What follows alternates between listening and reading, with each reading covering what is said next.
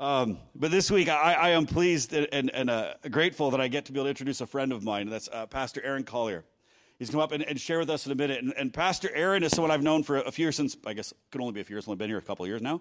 Um, but uh, gotten to know it at some of these uh, pastor conferences that we go to or gatherings we go to, and a local pastor of Heritage Baptist Church, and uh, he's got a double master's degrees from seminary back east, and has been pastoring about 12 or 13 years now here locally. And in getting to know him, the reason I've asked him to share is, is we're in this series called Bless, where we're looking at how do we engage with our neighbors in practical ways. As I got to know him, realized we have a real kinship in heart, as his passion has been about a year and a half ago, so he'll share more of the story. The Lord really led him towards really intentionally engaging with neighbors. And so he's doing some of the things we've been talking about and actually in really practical ways and seeing incredible fruit and engaging right in his neighborhood. Yes, here in the Seattle Pacific Northwest area, actually engaging with his neighbors, having endless neighbors over for meals and having gatherings with them. And so I've invited Aaron to kind of share a little bit of his story, his journey with that, and then kind of how God is using that in a practical way, even in this direct area in these neighborhoods of getting neighbors in his house on a regular basis, talking about Jesus, talking about things that matter, and listening really, really well. So, Aaron, would you come forward, man? Thank you so much for joining us today. I just want to pray for you right before we start. Father, we thank you that uh, on this Father's Day, we get to celebrate uh, you as our ultimate Heavenly Father, as well as be able to acknowledge the wonderful role that, that, that fathers have played in, in pouring into our lives, Father, whether it's a celebration for many or whether it's grief. Jesus, we thank you that, that you are our rock, as we were singing about this morning, our solid, firm foundation. So, right now, I lift up uh, Aaron to you, Father, and pray that may you speak uh, through him, Lord. May you open up our hearts to receive what you would have for us to receive. May our hearts be ready to uh, hear your words, Lord, and to be challenged in what it looks like to truly love our neighbors. Thank you, Jesus. Amen. Well, good morning joy to be here with you today, and I have really appreciated getting to know your, your pastors, and uh, it's, a, it's a joy to be able to share God's word with you today. I feel like half a person today. My wife is not here with me. She is uh, gone at a retreat in uh, Oregon. Joni and friends, if you've heard of Joni Eareckson Tada, she and our oldest three kids are away, and they're going to be serving at that camp uh, with those with special needs, and uh, hopefully being a blessing there. So I've got my youngest two and my nephew here with me today, and I'm looking forward to being able to be with you today. We moved here about 12 years ago, and um, from South Carolina with the goal of turning Seattle into the new Bible Belt of America. and as you can see, it hasn't worked out so well. and I feel like that phrase summarizes me in a lot of ways. I've always had above average zeal, above average ambition, with really average gifts and abilities. you know, I'm super average in my uh, speaking abilities and intellect and uh, basically everything personality, humor, below average hair. But, you know, most of these things I was hoping would somehow make me special. I focused on each one and said, maybe this is the way I'm going to contribute, or this is the way I'm going to be something special. And God kept reminding me, actually, you're, you're not that special. You don't need to be that special. I'm average. And you know? I'm happy to be average because God says that He uses the weak things of this world to confound the mighty. And it's not us, it's this treasure we have in jars of clay. And that's what I want to proclaim to you today. We have a God who is way, way, way above average. He's perfect. And I hope today that we'll get to just look at him and that what we'll focus on today is going to stir you up to love him more, to think about him more, and to maybe move you to understand who you are and what you have in him today. That's the goal and that's the desire. And so, Pastor James asked me to speak today on the subject of blessing your neighbors. And he would like to, me to share some of the ways that God's using us uh, in our neighborhood. And again, it's a topic I don't feel much like an expert in. I'll be very honest on that. The reality is, I just believe that it's important to bless your neighbors. And if you believe something, there has to be an action that goes along with that. And so our family has taken some steps, and we've made a lot of mistakes, and we've done some things very badly, but anything worth doing is worth doing badly. And so you have to step out somewhere. You have to step out and try. And there's some things that God has done to move us to move forward. And I do believe that God is doing something right here in the Pacific Northwest. He's building his kingdom in a slow, steady, natural, and supernatural way. And I want to share that with you right now.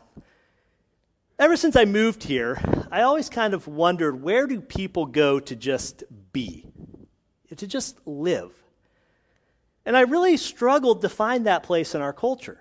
I mean, you look in the Bible and you see the Mars Hills of the world, or you see the uh, temple courtyard, and people are gathering and they're just kind of doing life together. And I was really burdened. I want to do life with the people in proximity. I want to love them and bless them, my neighbors. And yet, the reality is, as I was thinking about it, I was struggling to find that place. We have missionaries in Spain that we support, and we love them, and they talk about the town square where everybody just kind of gathers. And I'm thinking about our individualistic culture where you have somebody get in their car in their garage, they go pull out, they drive right back into their garage, and you never see them for weeks, for months even. In the wintertime, you may never see them at all. And so I was asking that question where do people go to gather? Where do they go to just be? I want to be there with them. I want to serve them. I want to love them. I want to live with them. But really, most of the living in our culture takes place far away from where people live. That's our reality. So I asked that question where? How? Maybe you struggle with that as well. About a year and a half ago, my wife and I were hit with a very outside the box thought.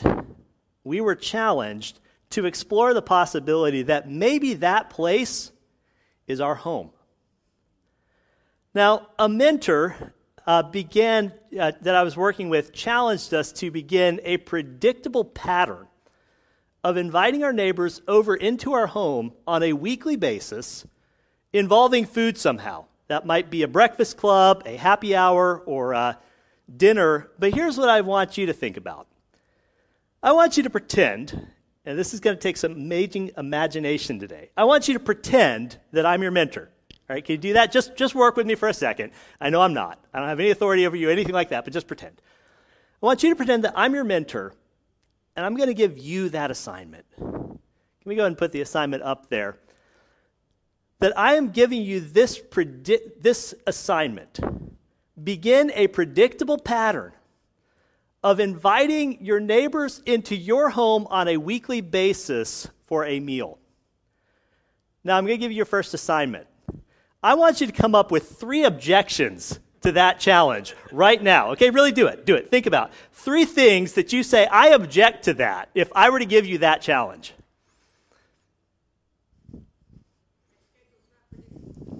not a predictable enough schedule. Good. Go ahead and just think of them. How many of you have three things that came to mind just that quickly? All right, yep, okay. Um, I came up with about probably 60 in just a short amount of time when he gave it to me. You know, our house isn't big enough. Or one of our kids says, our house is too ugly. Where my wife is saying, I'm not a good cook. Uh, what if they don't like our food? I don't have the free time, a free evening, a predictable schedule like that. That'd be too expensive. No one will come. Or maybe someone will come. You know. There's strangers in my house. I'm an introvert and I'll have to talk to someone. It isn't safe. It might mess up our family time. It might disrupt my comfortable patterns of life. Someone might steal something. Someone might break something. Or maybe you like to go the spiritual route. Well, it's not an actual biblical command. Or perhaps you say it's just not my gift. There's lots of things, and every one of those things popped into my head almost immediately. And so we examined each of these objections and determined that not one of them came from God that all of those were based in fear. We were afraid. And then we start looking at what God says. God has not given us the spirit of fear, but of power, love, self control. There's no fear in love, but what does love do? Perfect love casts out fear because fear has to do with punishment. And over 365 times, God says, Do not be afraid. And so we decided to step out in faith and give it a try. Actually, we just decided we were going to do one. and see what happened. And so we invited not all of our neighbors, but a good portion of our neighbors, especially people we knew. And the first day, about 30 people showed up. And we were shocked. And they're mostly people we, we knew pretty well. We've been in the neighborhood a while, but it was a blast. And we had awesome neighbors, and we knew a lot of them. Some we didn't know so well, but we just made it what we called a high invitation and low challenge event. Nothing was expected except to show up. And if somebody asked if they could bring something, we want to treat them like family. What do you do when your family asks? Hopefully, you say, bring something. So we had people bringing stuff. And all of a sudden, it just sort of grew into something really, really fun, exciting. It was a joy to be there. And so our goal was treat people like family. Just invite people in and provide a safe place for people to just come and just be. We really just wanted to bless our neighbors. Now, there's no doubt that we believe the greatest blessing that anyone can have is to become a child of the perfect Father, our God. But that isn't really specifically what this time was about. The goal here was just to be.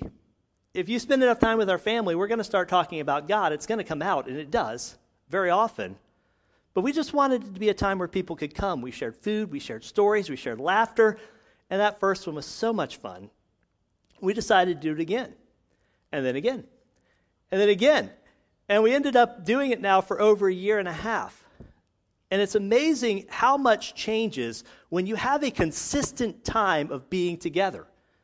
Because inorganic activities often lead, rise into organic activities. What you learn around the table allows you to have other connections that just begin to grow and spread. And now we're at ball games, we're at we go to the beach with people. We have people invite us over to, to do things with them. We work together. There's, we hear about needs that we can all work together and pitch in to meet. Exciting things happen because you have a scheduled event that's inorganic that leads to all these organic activities where the gospel really starts to grow and flourish, where people start to get to know each other. You listen to people, you hear their stories without interrupting, and then very soon they're asking you for yours. It's really amazing.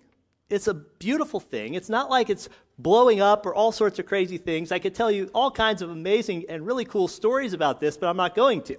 The reason I'm not going to is because it's none of your business.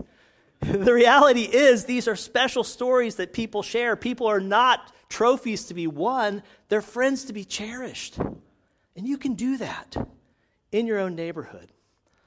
So that's kind of the what of what's going on. But I don't want to focus on the what right now. I want to focus on the why behind the what. There's nothing um, really earth shattering or difficult in what God led us to do, but I have to admit it took us a very long time to get around to doing it. In fact, it took us about six months between the time we were issued that challenge and us actually stepping out and doing it. And why is that? Well, the reality is we were afraid. This morning, my focus is not going to be on logistics or uh, possibilities of hosting. I hope that's, if that's something that's interesting to you, again, I'd love to talk to you more about it. Pastor James has my contact information. He's welcome to give it out to whoever would like to hear more.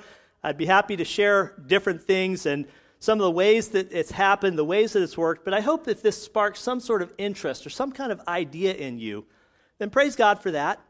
And if you'd like to talk about it further, I'd be happy to do that. But what I want to focus on this morning is how we can do what Zechariah talked about after the angel announced to John that the Messiah, or that his son John was going to announce that the Messiah was going to be here. Zechariah praises God that now we get to serve him without fear. The thing that I struggled with more than anything in this path to, towards wanting to be a blessing to the neighbors was fear. It's fear. And so today I want to turn to you to, the truth that my mentor also helped me with that helped us alleviate some of those fears to allow us to just step out and start to love the people in proximity to us. And the reality is, I just want to state that our neighbors have probably blessed us way more than we've blessed them. It's amazing what God does, you know, and how He stirs people up. And there's just so much blessing that's poured out towards us that I'm sometimes wonder if maybe this whole thing has been selfish. But the reality is, it's a joy to just be a part of what God is doing. The main passage that God used in my heart to stir me was Matthew 28, verses 18 through 20. And Jesus, uh, then Jesus came to them and said, All authority in heaven and on earth has been given to me. Therefore, go and make disciples of all nations, baptizing them in the name of the Father and of the Son and the Holy Spirit, teaching them to obey everything I've commanded you, and surely I am with you always to the very end of the age. And you probably hear that and think, oh, great, another Great Commission message. And trust me, I understand that feeling. Sometimes we look at the Great Commission as very bad news, don't we? But the Great Commission is good news. And I want to focus on one part of this, and it's probably not the direction you were thinking of. I'm only going to work on one phrase this morning, and it's that phrase, baptizing them in the name of the Father and of the Son and of the Holy Spirit. From that phrase, we get the next big thesis of the message. What you believe about God is going to determine what you believe about your identity. And what you believe about your identity is going to determine how you live. What you believe about God determines what you believe about your identity. And what you believe about your identity is going to determine how you live. You say, I don't see that there. Well, hopefully you will in just a moment. The word I want to focus on is that word name. Such an important word right there. Name. Except so often we just kind of read over that and just sort of gloss over that word name. But the name is so important. It was a huge deal in Bible times. And in our culture, we don't treat the idea of name as that big of a deal. It's just sort of a descriptor that differentiates one person from another. But the word name had a much deeper meaning to that culture. And we have a word that I think actually connects really close to that in our culture. Now, name may not be a big deal, but the word identity is. Everybody's talking about identity. Everybody's looking for identity. Our culture is obsessed with identity. And I really think when you see that word name in the Bible, you can almost replace it with our word identity. And you're going to see things just absolutely explode and pop as you read through scripture and think of it in that term, in that think of that term in that place. We're always looking for an identity. Most people are incorrectly looking inwardly to try to find that identity. But a truth that captured my imagination and really helped us be encouraged to move forward in the mission God's called us to is that when we were baptized, we were immersed into a new identity. We were immersed into a new name. We renounced our old identity and God gave us a new one. And here's the cool part that identity is based on God's own character. Do you see that there? See, what you believe about God is going to determine what you believe about your identity, and what you believe about your identity is going to determine how you live. The difference between, uh, quickly here, I want to talk though about the word believe because uh, we struggle with that one. A lot of times we just think it means mental assent. There's a difference between belief and mental assent. How many of you believe that sugar is bad for you? All right, we mentally agree with that. Now, if I were to watch you for 24 hours or for a full week, would I conclude that you believe sugar is bad for you? All right, there's a difference between believing something and mentally agreeing with something. I know if you watched me, you would not believe that sugar is bad for me. You know, just a little bit more. Oh, one more won't hurt okay, I'm starting to feel a little guilty. I'll break it in half and eat half and then come out and eat the other half in a minute. You know, those types of things. We don't really believe sugar is that bad for us, at least in the way we live. Now, if I were to tell you, do you believe that God is the Father and the Son and the Holy Spirit? You would say, oh, absolutely. I hope. But do you believe that that has altered your identity down to its very core? That's what we want to talk about today. What you believe about God determines what you believe about your identity.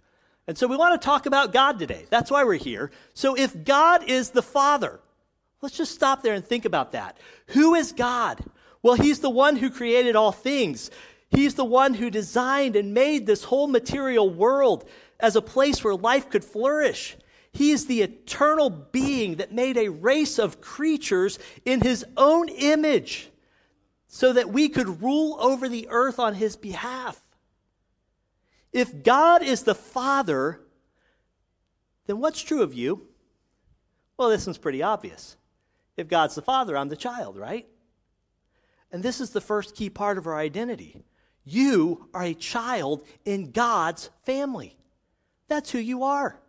This is the first core piece of your identity. When you were baptized, you were renamed as a son, as a daughter of God. Wow. That's amazing. We're made in God's image. We're given the responsibility to work the earth for Him. And if you're looking around, you're going to see marks of this identity everywhere. And you'll see it in believers and unbelievers alike. But when you become a child of God, when you accept Christ and you understand what He's done for you, you believe the good news that He died in your place and rose again for you, then all of a sudden things really change for you. You are now a fully accepted child in that family. And you get to do the works that the, you get to take part in the family business, so to speak. You are now part of the family. Isn't that amazing? Because God has adopted you into the family. This, crea- this identity is restored in you. This is new creation type of stuff.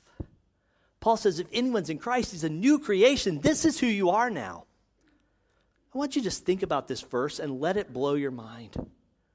1 John chapter 3 1. See what kind of love the Father has given to us that we should be called children of God. Or this one, as many as received him, to them he gave the right to become children of God. You know what? Many of us have been believers for most of our lives. And if that's you, sometimes we allow our minds to get clouded and we get bored with things that we should not get bored with. I don't know about you, but when I first came here, I could not get over the mountains. I mean, I was driving down 164th and would look up and see the cast, snow capped cascades and be like, whoa! And I asked a friend, will that ever get old? And the answer is yes, it does. it shouldn't. It's not less amazing. But the reality is, as humans, I think part of the fall is we start to grow bored with things that shouldn't get boring. And the fact that we are children of God is something that a lot of times our minds grow cold to, and we get bored with that truth. But think about all that that means. You are a child of a perfect father. You're a child of the king of the universe. You're a child of the God who literally owns everything. What kind of power and authority and privilege go along with that? We're being taught to hide our privilege, but you don't have to when you're a child of God. You get to live in that full authority and identity. I am his child. What does that mean? It means he's going to provide for you. It means he is going to discipline you. There's going to be training involved. It's not always punishment, but training. He's going to send things in your life that are difficult that you have to navigate.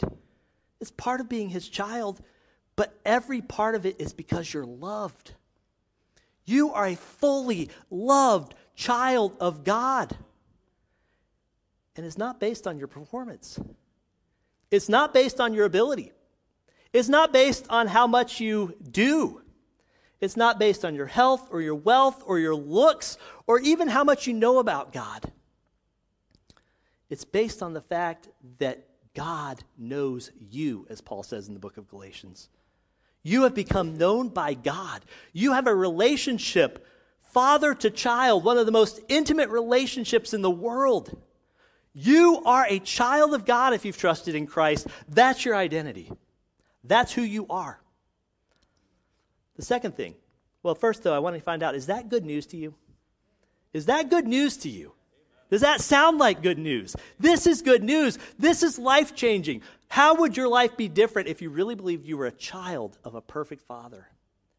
See, this does a lot to cast out the fears that I had in stepping out and obeying God and, and loving my neighbors more. It changes you when you have this kind of confidence. The second thing we see is that God is the Son. Baptized in the name of the Father, you're immersed in the identity of the Father. You're now a child. You're also immersed in the identity of the Son. Who is He? Well, He's the one who everything was created by and for, according to Paul. The Father purposed to make a loved gift for his Son of a people who would love him and worship him and be ruled by him and give him the glory that he deserves. And yet, those people that God made for him rebelled against him. They chose to choose an identity apart from him. And so, God sent him back into the world as the king to seek and save the lost. But he wasn't the king we expected. He came as a servant. He came to show the Father's heart towards these rebellious people. He came to bless and serve and love and extend mercy and grace. And he showed love by identifying with us in every way and then dying in our place. But that's not the end of the story. He was raised again to new life, just as the Father had planned, and he is coming back to rule us forever. That's our good news. This is the Son. And so, if God is the Son, what does that mean about me? Well, you have to think a little more on this one. But if he's the son who's the king over everything and he came as a servant, what does that mean about you? That means that you are now a servant in his kingdom. It's easy to take the father child relationship and love that, but this is also truth. You are now a servant in God's kingdom. That's who you are. And if you're baptized into that identity, what is true of you? You're a servant. What is a servant? Put simply, a servant is the person who cleans up other people's messes in life. And when we serve others, when we together as God's body, as God's family, shoulder the load of other people's sinful choices, we really start to show what God is like. When we decide that, when we, how much different though would your life be if you really believed, I am a servant now in God's kingdom? I've been bought, I have a new master. God has a say in my life. What difference does that make? That changes everything. You are now blessed. So, what do you get to do? You get to bless. How much different would your home be? Just take that for a moment. If, as you walked in the door from work, you started to think, how can I serve and bless the people around me? How can I serve and love and bless my wife, my kids, my husband, whatever the case may be? How much would that change if you took that view of your neighborhood? I'm a servant. This is the piece of the kingdom God has given me to be a part of. What do I get to do? Where are the needs? As you take a walk, what do you see around you? What's broken? What's out of place? Is there some way God can use me to restore that? Even if it was somebody else's laziness or bad choices that caused it. How can I be an agent of restoration? How can I serve? You see, the more you die to their, your own definition of you and embrace the new identity that God has given you, that you are now a child of God and you're a servant, life becomes really exciting. It's very energizing. Now, is that good news to you? Now, you might be able to say, I can see the father child thing being good news, but the servant king thing, I'm not so much sure if I like that one. Meditate on it because this is actually the path that God has laid out for us to have true joy. You see, the problem in the garden was Adam and Eve decided they could live life better on their own than they could with God's guidance. God made you for this. He made you to work the earth and to keep it for Him. You were made to be a servant. You were created for this. And again, you're going to see this mark in people all over the place. People want to serve, they really do. But it's been pushed down a lot, and there's a lot of self service that goes along as well. But this is what we're rescued to. What would change if you really believed that you are a servant in Christ's kingdom? This is your identity now. This is your name. This is what you were immersed into at baptism. It's an interesting thought. The third one is that if God is the Holy Spirit, who is He? One person called him the strange uncle in the Trinity. We don't understand the Holy Spirit very often. And I hate that idea, but that is true. A lot of times we just don't quite know what to do with the Holy Spirit. We get a little concerned when he comes up. But the reality is, the Spirit is God, a perfect person. And he's the life giving agent of the Godhead. He indwells those who by faith receive the work of the Son of God. That word spirit means wind or breath. He's the life in God's people. He's the one who marks, who has been set apart as God's people. He enables us to live as God intended for us to live. He does all sorts of amazing things. He convicts of sin. He makes us fruitful. And as we grow in the understanding of His presence, He leaves a mark on us. And that mark is two things beauty, the fruit of the Spirit, and boldness. This is what He's doing. He is empowering you. John the Baptist compared him to being baptized with fire, that he's going to burn away the evil that's in you, the passions, the desire to identify yourself. He's going to re identify you completely. And he's always, always, always pointing us back to the Son. He's there to remind us of the words of the Son. He's there to remind us, uh, change us to look like the Son. And he is always emboldening his people to magnify the Son. That's who he is. So if God is the Holy Spirit, then who are you? What is your identity that you get from this? Then you are now a missionary in his world. You're a missionary in his world. That's who you are. It's part of your identity. Again, this is from the beginning. God is a missionary God. The moment Adam and Eve sinned, God went looking for them. When Jesus came, he came to seek and save the lost. When the Spirit was sent, it changed ineffective cowards into bold proclaimers of good news. This is who we are now. You see, God has now breathed out, this God who breathed out the scriptures is living inside of you now. You have the Holy Spirit in you to mark you, and He sends you out. See, the fruit of the Spirit is not just something that's given to you so you can live your best life now. The fruit of the Spirit is meant to be lived out in context of loving relationships. This is how you get to bless people if you're part of God's family. You're a missionary. And together, we get to go out and live fruitful lives, to multiply and fill the earth. We get to partner with God in showing the world what God is like. We get to go out and be a part of filling the world with God's glory. How do we do it? I like to tell, say, filling it with God's glory. What does that mean? Well, it's just showing what God is really like. We have a world who has a desperately contorted view of God. And when God changes you, He sends you out to show this is what our God is really like. This is what our Father is really like. And as His people live as He is, with the identity that he gives, it's amazing the change that takes place. We don't change the world by stuffy rule keeping. We don't change the world by making snarky remarks and insisting on our rights all the time. We get to go out and be a blessing. By life and word, we get to give bold testimony to who our God really is. The world needs that. I get to love my enemies the way God does. I get to serve sinners the way the Son does. I get to live in the freedom and identity the way the Spirit does. Is this good news for you? You've been renamed.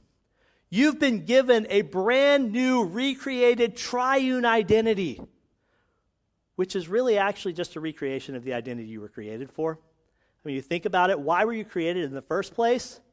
You were in God's image child.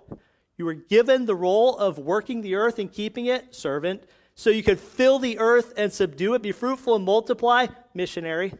Maybe representative is even a better word there. You're God's representative, missionary, whichever you prefer. But this is who you are. And so let's take a minute and just think about this.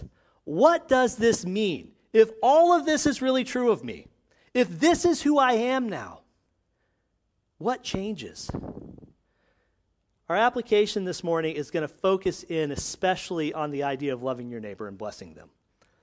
But these identities really shape every area of your life. How does your identity change? How does this identity shape how you would live at home if you really believe you're a child, servant, and missionary? How would it change at your workplace? How would it change with your interaction with the church? How would your entertainment choices change? How would your money, finances change? How would your hobbies change if you really believe this about yourself? That God has re identified you, He has renamed you as a child servant missionary.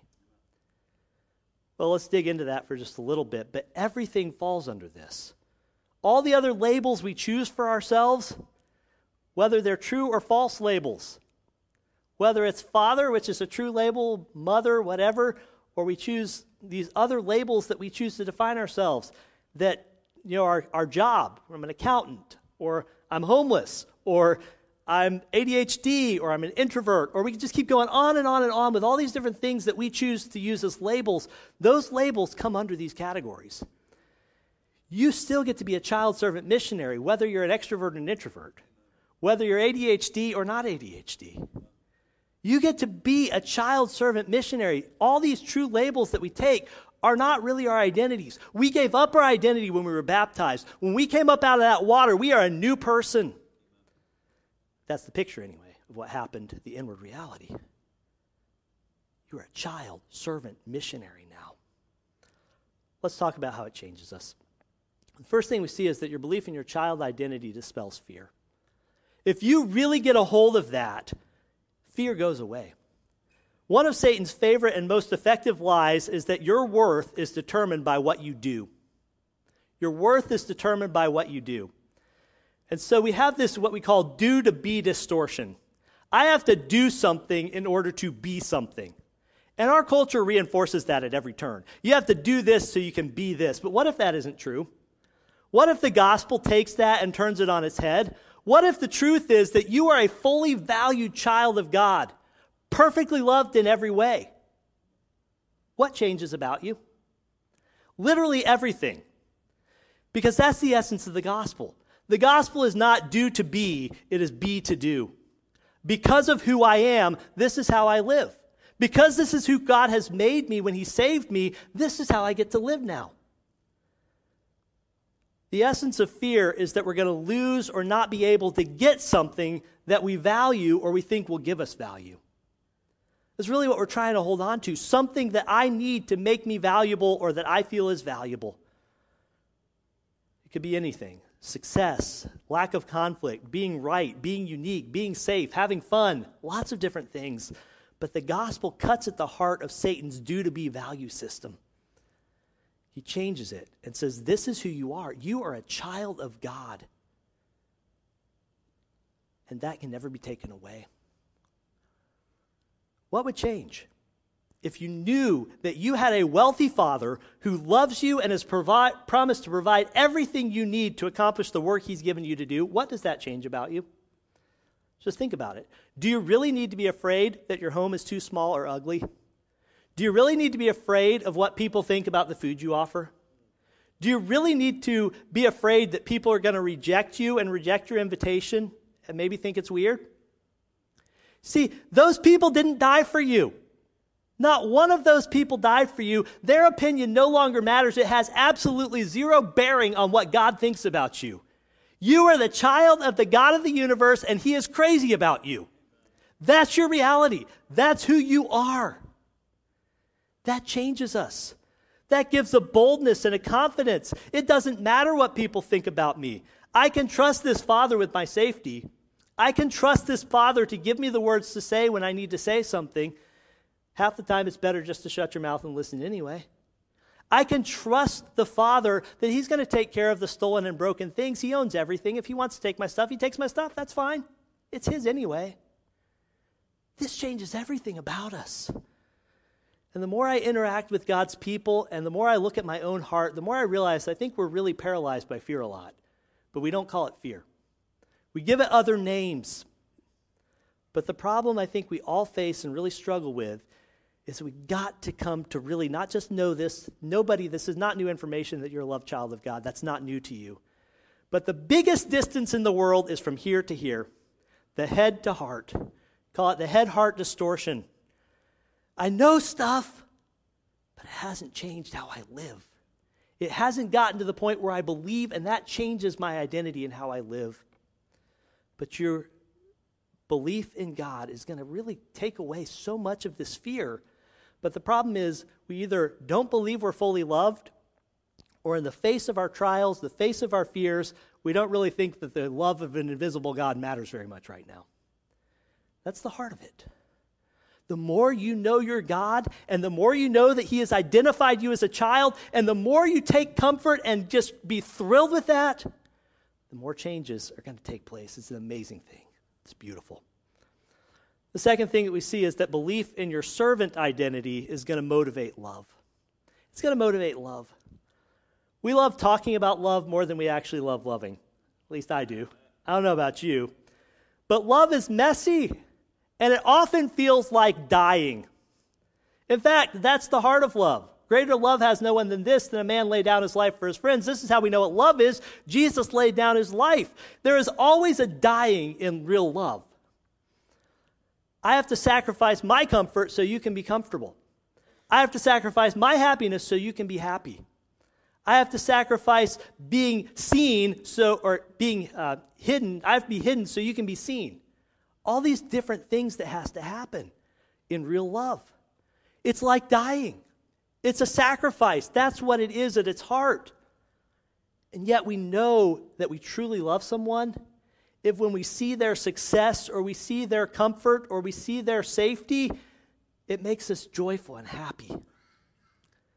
If we love Jesus and we see him as our king, that motivates us in an entirely different way. If we love him, that's very different from just feeling like I'm some sort of servant that has to do what I'm told. There's a word I would love to get out of the Christian vocabulary, and that is the word should. Should. You should do this. You should do that. Should is the lowest form of service. It is service, and sometimes that's the best we can manage. I understand that. But there's little joy in serving out of guilt or obligation. There's little joy in that. If I go to my wife and give her flowers and say, here's what I should do, it's not going to go over real well. The reality is, we get, we get to do this. This is our joy. Why? Because we want to see our King glorified. We want to see our King magnified and exalted and seen as he really is, as the most glorious being in the entire universe. That's what we should want. I just used it. But the reality is this we love our Jesus. And if we do, it's so exciting when he's glorified, when he's magnified. And this totally changes how we live.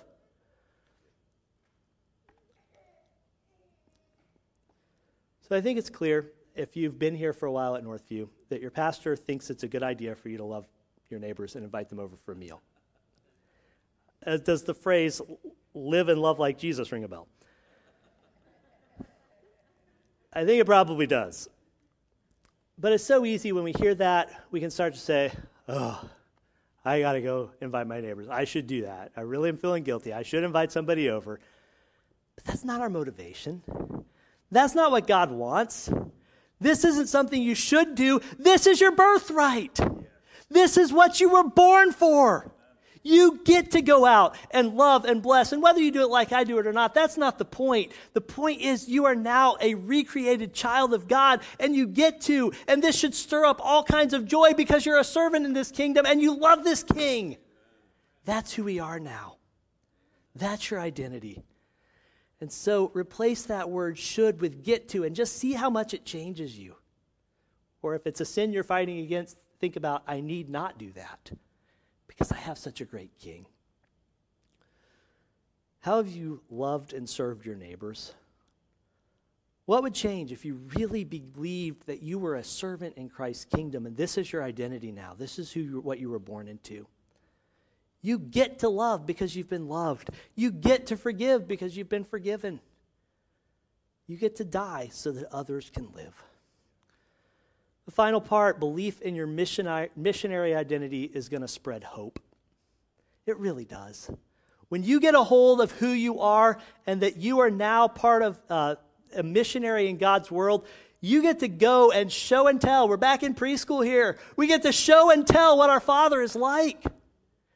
We get to go and be part of helping those who are held captive by fear to understand they don't have to be afraid anymore because they've got a father who loves them. Those who are now living as if they have to protect and control things, that they can live free and generously because our Father is free and, is free and generous with what He has. You get to show what God is like. How would your life change if you really believed you were a missionary in God's world? That's your identity. You can now sit down and eat with people who are being invited into a family, maybe for the very first time. You get to be God's ears to listen to people's stories and hear what are they trying to use to make life work? How are they trying to fix life? What do they think will save them? And then we can introduce a new thing that will really save them. You get to be God's hands and give generously. You get to be God's mouth and proclaim truth. When we live as children who are concerned with, most, with what is most important to our Father, it gives hope. God has sent you out to show the world what He is like. And we do that best together, by the way. But how would your life be different if you really believed you were a missionary in God's world? As the worship team comes up, I just want to be here to remind you who you really are. You're a child in God's family. You have a perfect father. You're a servant in God's kingdom because of the Son. You're a missionary in God's world because of the Holy Spirit. This is your new identity. This is who you are. And the more you really sink down into that and believe, this is my identity, God has redefined me the more you'll be able to say no to the fears that hold you back and really begin to live like God's missionary, God's child, God's servant in this world.